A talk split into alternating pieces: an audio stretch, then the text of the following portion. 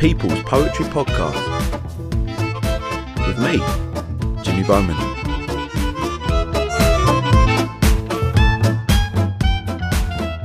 Hello, good evening, good afternoon, good morning. Welcome, episode 4, series 4 of People's Poetry Podcast. This is the poetry podcast that follows me, Jimmy Bowman, an aspiring poet and teacher alike, as I travel the UK talking to established poets as well as poets who have just taken their first steps into the world of poetry, as I try to find out why it is we have just such a love affair with poetry in this country. This is a podcast aimed not just at those who already like poetry, but those who've never really considered it before. I want to show you that there's something in the world of poetry written for you. Series 4 is the first series in 2020, and what an odd year it's been so far.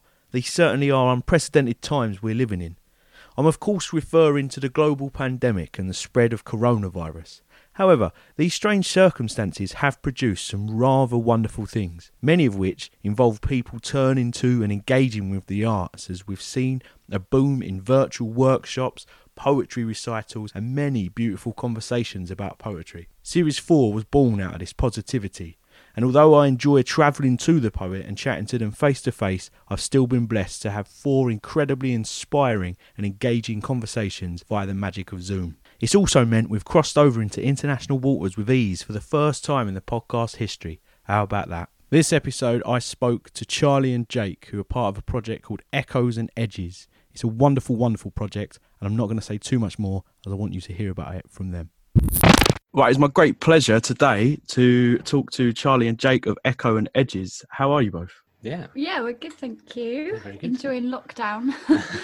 As best we can. Yeah. I suppose with what you do, I can see the studio behind you, so you can still sort of keep going in a weird way, even though you're stuck indoors. Mm. Yeah, definitely. So, for people who haven't heard of Echoes and Edges, I mean, I certainly hadn't, and part of the podcast that I love doing, and one of the reasons to do it, is because people like yourselves email me, and I get to discover these exciting new projects. So, I love discovering new talent. Can you explain to anyone else who's listening what Echoes and Edges is? Echoes and Edges is a collective of 2 musicians, me and Jake, and 3 poets, Jilly Harris, David Punter, and Spiky Tim, Tim Bosper. And we, as musicians, are responding to their poetry and creating musical worlds around their poems.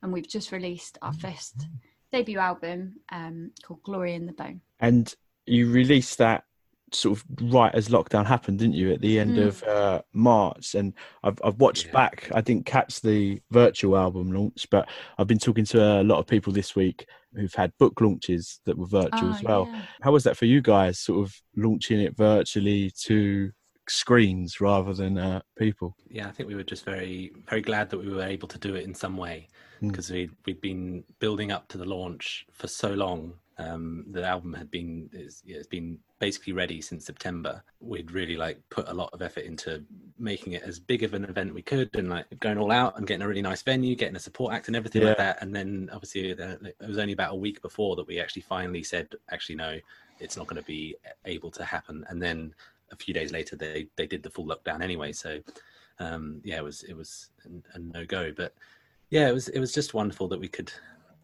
figure out some way of doing it and still have that sort of collaboration between us and the poets, because obviously normally we get them to perform live with us, and we'll respond. Even it is a bit prepared, we have ideas of what's going to happen, but it's still so much can happen on the night, and the way that they respond to us and we respond to their pacing or whatever it is. So we tried to do that with the live virtual version as well, by getting them to send in recordings of them performing, but obviously they weren't responding to us. It was sort of a bit of a one-way thing, but it was just wonderful that we were able to do something still and celebrate it. And I had lots of great response on the night, and quite a few people tuned in, and obviously it was still early in the lockdown there, so I think we were kind of lucky that it sort of had that momentum still of oh my goodness, this is a big change, but we want to still make life as normal as possible. So going to these sorts of events and experiencing that kind of everything that was going to happen anyway still is happening, and yeah, it was just nice to do that. Yeah, I suppose one of the positives as well is that, you know, you've got a global audience potentially now as well, because people can go back and watch that. People that perhaps couldn't have got to the launch were able to tune in. So, yeah. My uncle from Australia tuned in, and so it was 6 a.m. for them, or 5 a.m. or something,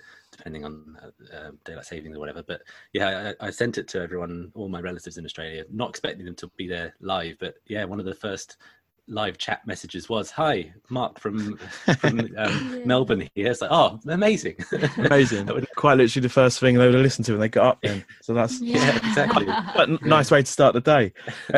I hope so. So this is a really beautiful idea. I think it's certainly something, and I'm going to ask you a bit later on more about this sort of connection between music and poetry, but I think it's something people recognise, even if, you know, they're not massively into poetry, that there's a lyrical quality to poetry. How did this idea formulate? Where did it stem from, really, and how did it, you know, manifest into the album? Well, we've been working together for the five of us for quite a few years now, maybe about 3 years, and it was we were just put on a charity gig event together, and we kind of all got talking after the event about doing something all together. So we saw their work as individuals, and we saw their work, and it was just, you know how it is in a after a live event when you're full of all performance hormones and you just want to like talk about collaborating and things like that. So it just sort of started as even just a one-off, you know, we thought it would be a nice one-off, and then it just grew from there, really. So yeah, we've been working together for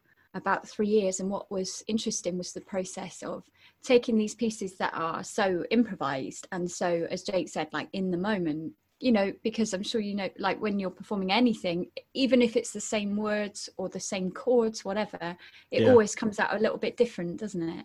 And so getting a final version for the album was such a long, tricky process, wasn't it? To really fine tune. Mm. Yeah. How long would you say that process took? Because I can imagine, obviously, with so many people involved in a project like that, it must take slightly longer than if you two were to sort of put out your own album. Yes and no, I guess. I mean, only talking from our own experience, we've also been working on our own music material as a duo, and has taken longer. But, all right, okay. I don't know, yeah. We decided February last year to sit down and come together as a group, and it was actually in our home studio here, so just using what we had here, to spend 2 weekends recording takes of all of these pieces that we worked with them previously on, and yeah, just to try and decide like the best ways of doing things, do it a couple of times, you know, the usual stuff. And then once it was all recorded, then it was kind of handed over to us to do the finishing touches, and we didn't add so much afterwards, but just making everything sound coherent and working new little bits out that maybe needed a bit more finesse or whatever it was, and then that took till about September, I guess. Yeah, so what's that, 6 months or so to, yeah, but that's not counting the time writing the songs and everything. And like some of the pieces that we'd done from day one of the first collaboration we did together evolved so many times and sort of developed into these quite structured pieces that we knew quite well how to do them every time, and so they had slightly less of the improvisation involved in them, but even still those changed as well, actually. So everything has been quite fluid. When I listen to the album, I mean, you get totally lost in it, and it really does bring a different element to the words and to the poetry, and you do feel totally immersed in it, perhaps more so than if you did just read a poem, because it takes certain poems to, I think, really grab you by the horns and be immersed in it. But having the soundscape behind these poems, it didn't matter that you hadn't read them before, you were sort of thrown in, and I think that was brilliant. But what I kept thinking was, how do two people, they have these set of words in front of them, how does this happen? And I suppose what I'm asking is whether you could talk us through the process. So, you know, I've written a poem, you get the poem, where do you go from there? That's a good question. Yeah, it's a great question. Every kind of work is different. We often ask for like 2 to 3 sentences about the poem, a bit of background, and then we'll probably get the whoever we're working with to read it to us how they would read it without any music. so we can hear the rhythm and meter and things like that. And then probably we'd just go for it. Right? We just get lucky. Yeah. Certainly the first part of the process is quite like whoever has an idea first, right, just begin, tell it, get it out into the space where either explaining it or just start playing the instrument that you're thinking of. And then that often is, I don't think there's been many times where we've gone for something different than our first instinct. Yeah. That's interesting. One added tool that we have is that Jake is from kind of a sound art background, and so does lots of like field recordings of sounds. So often we'll kind of hear about the poem, and then it will put on, say, I don't know, like just waves or a river or whatever. Yeah. That is then another thing that the music can respond to. I think that was a big part of the listening experience, actually, the sort of field recordings, especially the waves you could hear. I'm sure you've got seagulls for one of the poems called Gulls as well, which is brilliant. Do the poets have much of an input on the sound part of it then? Do you sort of have to play them what you've done, and you know, how involved were they? I suppose as a writer myself, that's quite an interesting. Yeah. Well, we're a real team, and we do ask for feedback all the time, don't we? And we kind of it is a real team effort. Like often we'll come up, Jake and I will come up with the initial idea, and we'll run the whole poem as an idea, and then talk through what they liked, what they didn't like. And I think it takes years of, it's like anything, it's like any sort of band.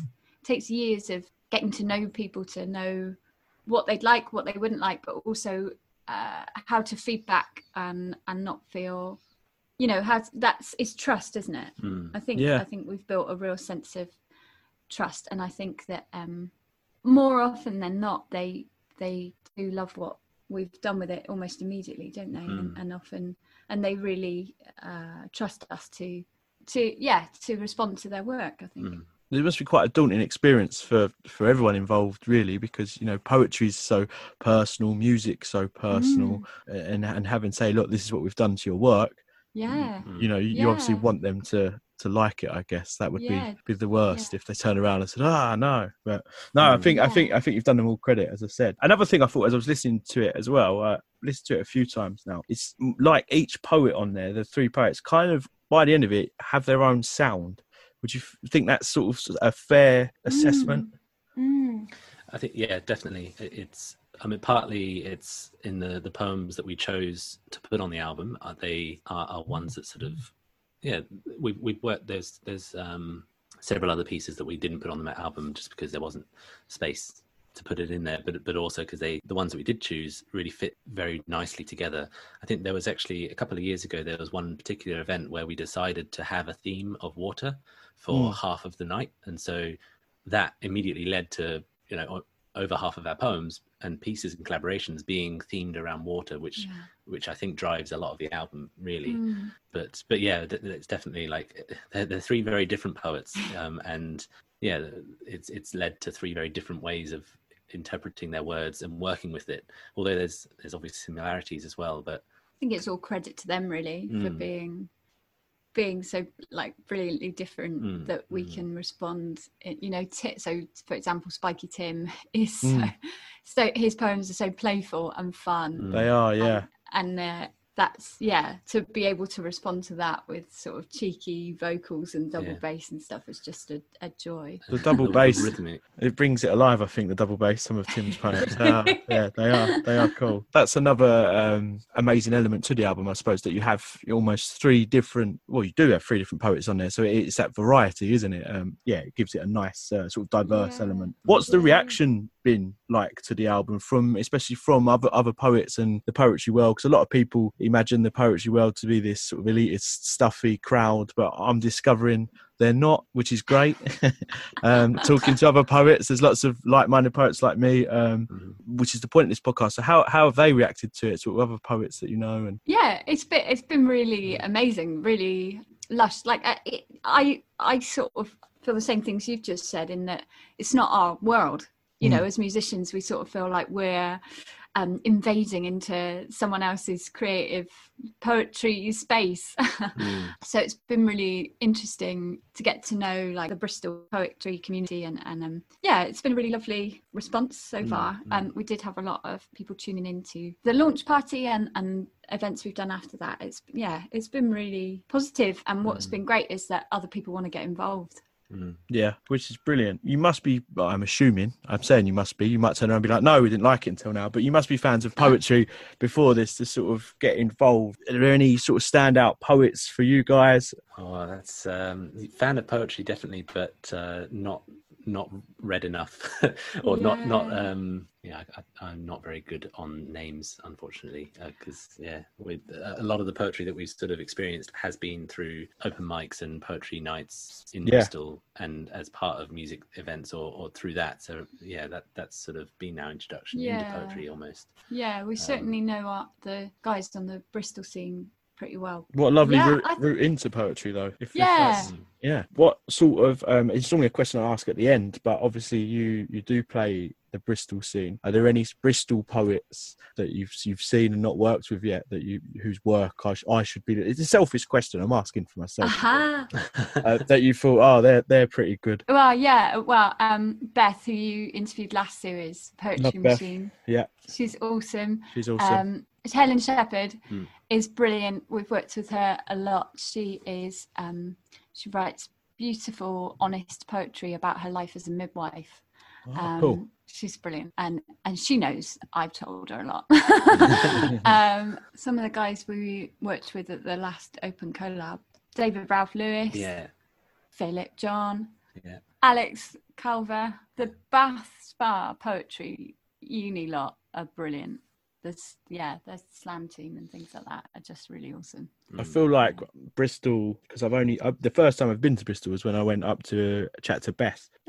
But everything I'm hearing about it sounds like such a tight hub of poetry and creative minds. It sounds like I should spend a weekend up there and try and catch some open mics. Part of your promotion for the album, I guess, was you were asking people what connects music and poetry, and I sort of mentioned at the start of the chat that, you know, there is a lyrical quality to the words and the lines of poetry. What's your take on that then? Because I know you've asked lots and lots of people to give you their opinion, but what do you think connects music and poetry? Anything can. I think you can put anything in between them that makes the link.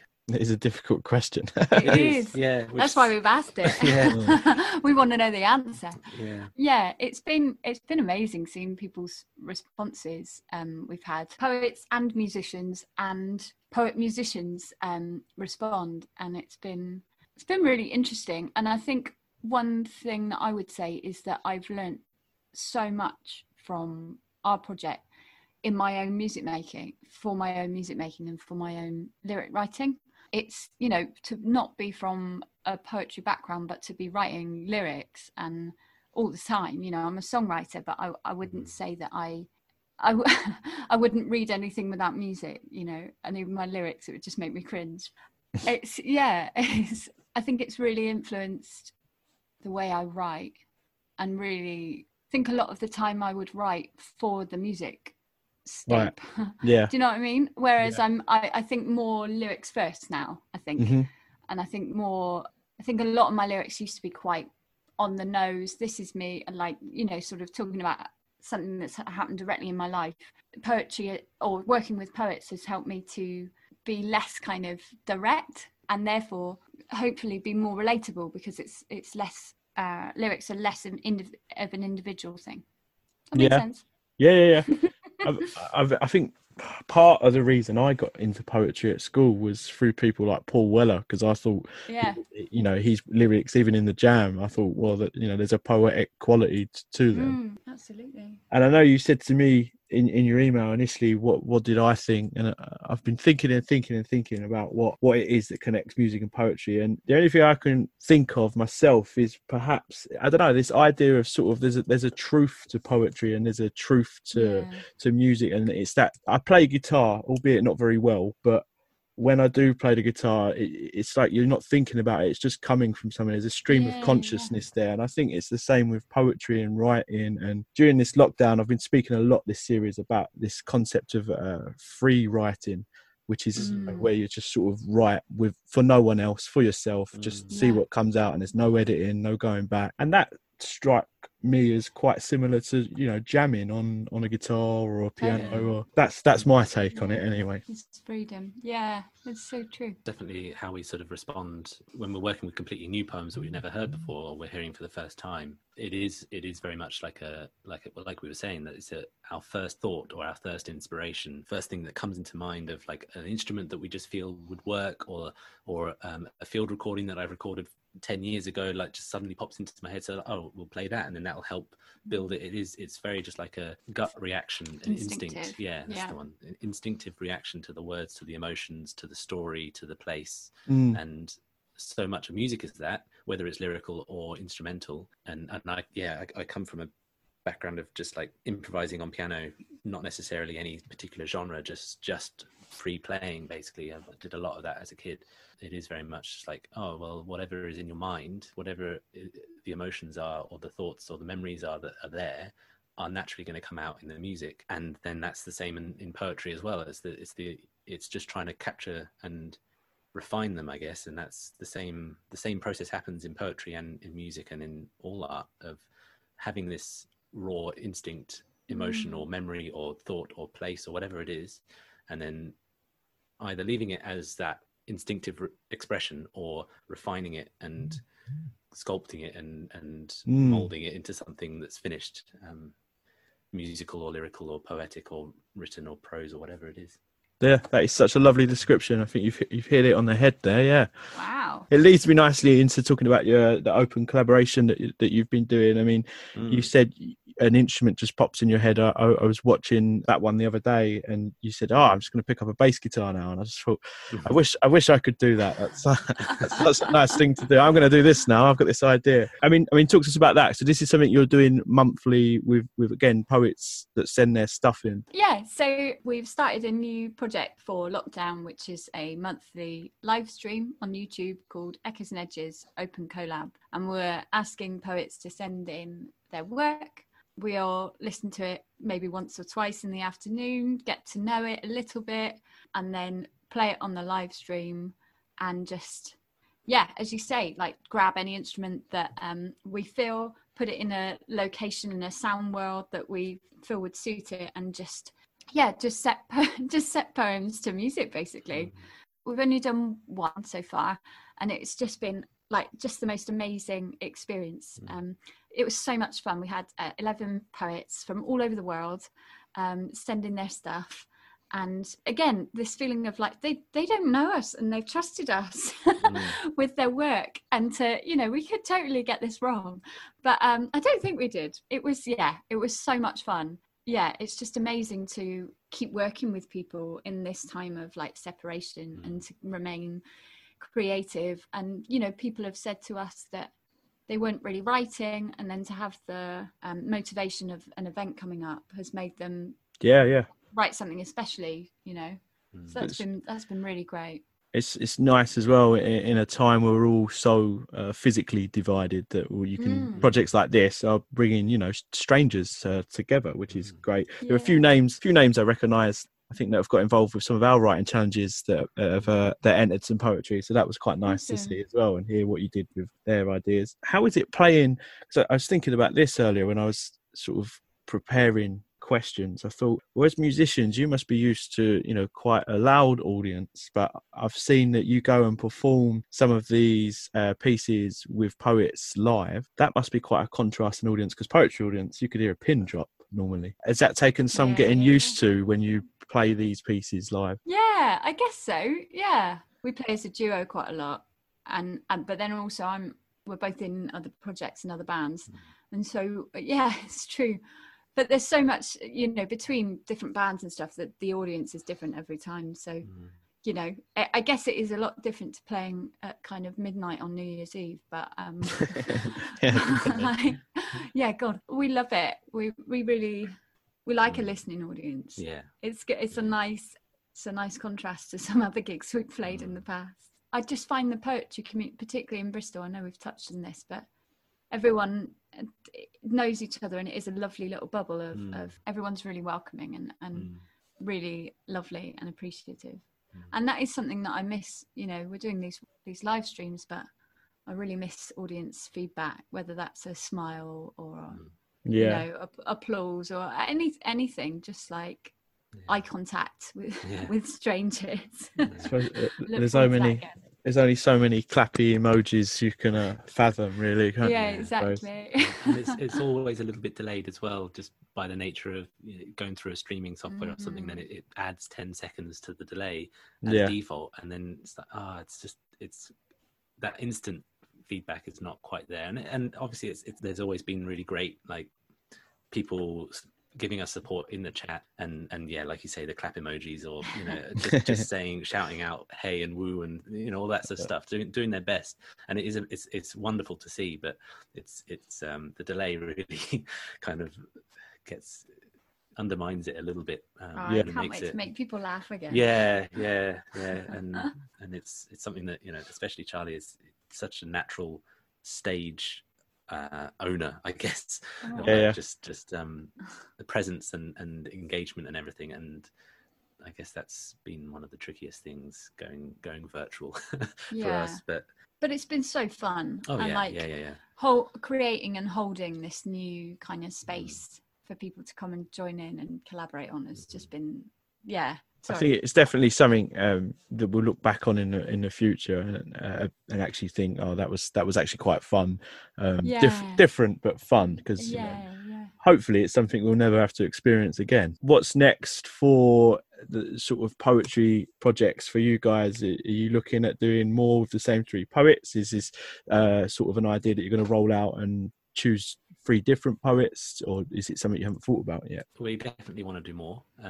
I think that in our personal opinion, we feel like we've struck, maybe not gold, but like some sort of precious metal with open collab. Tinfoil. We've struck tinfoil with the open collab idea, because it even after lockdown is sort of lifted and we're able to go and do live events, I think that the collaboration across countries and that aspect of it is really exciting to us, and we'd love to do more with that. Of you know, it could become a live event, but still include some people that are sending in stuff from the US or elsewhere in Europe or something, and to do it exactly as we have done it, but in a room with a small audience as well, you know. And there's lots of options that we could go. Obviously, we're just sort of taking it as it comes for now and seeing what happens, but definitely just more collaboration, I think. We're just loving working with new people and you know, getting new interest for the project. It's just been so much fun. But we'll definitely have an album launch, you know, once have a real life gig as well, to celebrate the album again. Definitely. So that's gonna be, I think we're gonna have a busy autumn of album release and open collab stuff. We're really excited. That could be my excuse to come back up to Bristol then. See, definitely. So Glory in the Bone is available online and physical CD, I'm right in saying as well. We'll post that out to you, no problem. Wicked. What was the name? I forgot to ask you about Glory in the Bone, because there's not actually a track called Glory in the Bone, is there? How did you arrive at the name for the album? Well, it's the last line of Love and Water, which is a poem by David Punter on the album, and I think it just sort of came out of discussions around, you know, what we're about and naming, and similarly Echoes and Edges is not a title of any of the tracks, but it was very much inspired by some of the words from Jilly's poem Everything Beautiful Has Edges, and which is about the sea, and also then we were sort of talking about the edge of, you know, where again, where does music stop and where does poetry begin, and then Glory in the Bone, I think it just sort of resonated as soon as it came up in our conversation. I mean, there's, you know, we could look back on it and analyze how we came to the decision and all the ways in which it is right, but it was just sort of like it came up in the conversation that we were having about all these different combinations of words that we've used throughout the poems, and it struck. And then the next week it was still sticking in our minds, and then we decided let's go for that. But it's a powerful line at the end of a really powerful piece. So that sort of helped solidify it in our mind, I think. I think it's a great title for it as well. After I listened to it and thought about, why perhaps it was called that, Glory in the Bone to me almost made me think of sort of the power of creativity that we as humans harbour. Yeah. And your album is a celebration of that in a literature sense and a musical sense. So I thought it was very appropriate. So where can people find the album online? Instagram, Twitter, etc. Our website is probably the best place, echoesandedges.co.uk, and you can find the links to all of our Spotify, Bandcamp, all that kind of stuff. And then we're the same on Facebook and Instagram, Echoes and Edges. And the next open collab is set for, is it the end of May? 16th of May. It's going to be the third Saturday of every month. Amazing. I'll make sure I chuck some links out on our page as well and get involved. Absolutely love what you're doing. I can't wait to see it for real, in real life, as opposed to this virtual reality. But thank you so much for taking the time out to chat to us. Really enjoyable. Thank you so much for your support. Speak soon. This episode's poetry recital obviously is going to come from the album by Echoes and Edges, Glory in the Bone. This track is called Love and Water, and this is the track in which the title of the album takes its name from. Love and water. The clouds are piled like turrets formed of gold. The silver water slides along the quay. My morning body against your sleeping thigh. The heron darts down from the moving tree. Pale zebrafish and green and purple wrasse trace rivulets of pattern on your arm, and incandescent colourings of delight break like defeated waves upon your calm.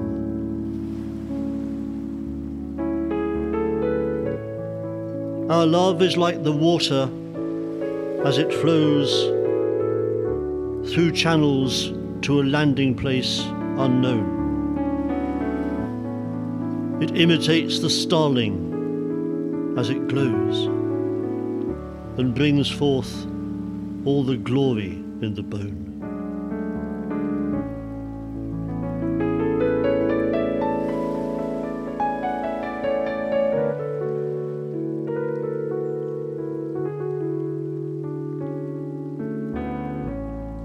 Clouds are piled like turrets formed of gold. The silver water slides along the quay. My morning body against your sleeping thigh.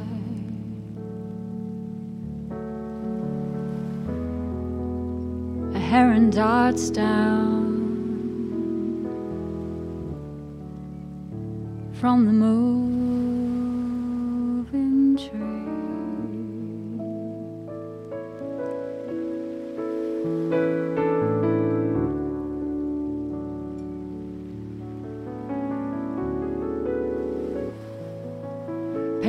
Zebrafish and green and purple wrasse trace rivulets of pattern on your arm, and incandescent colorings of delight break light defeated waves upon your calm,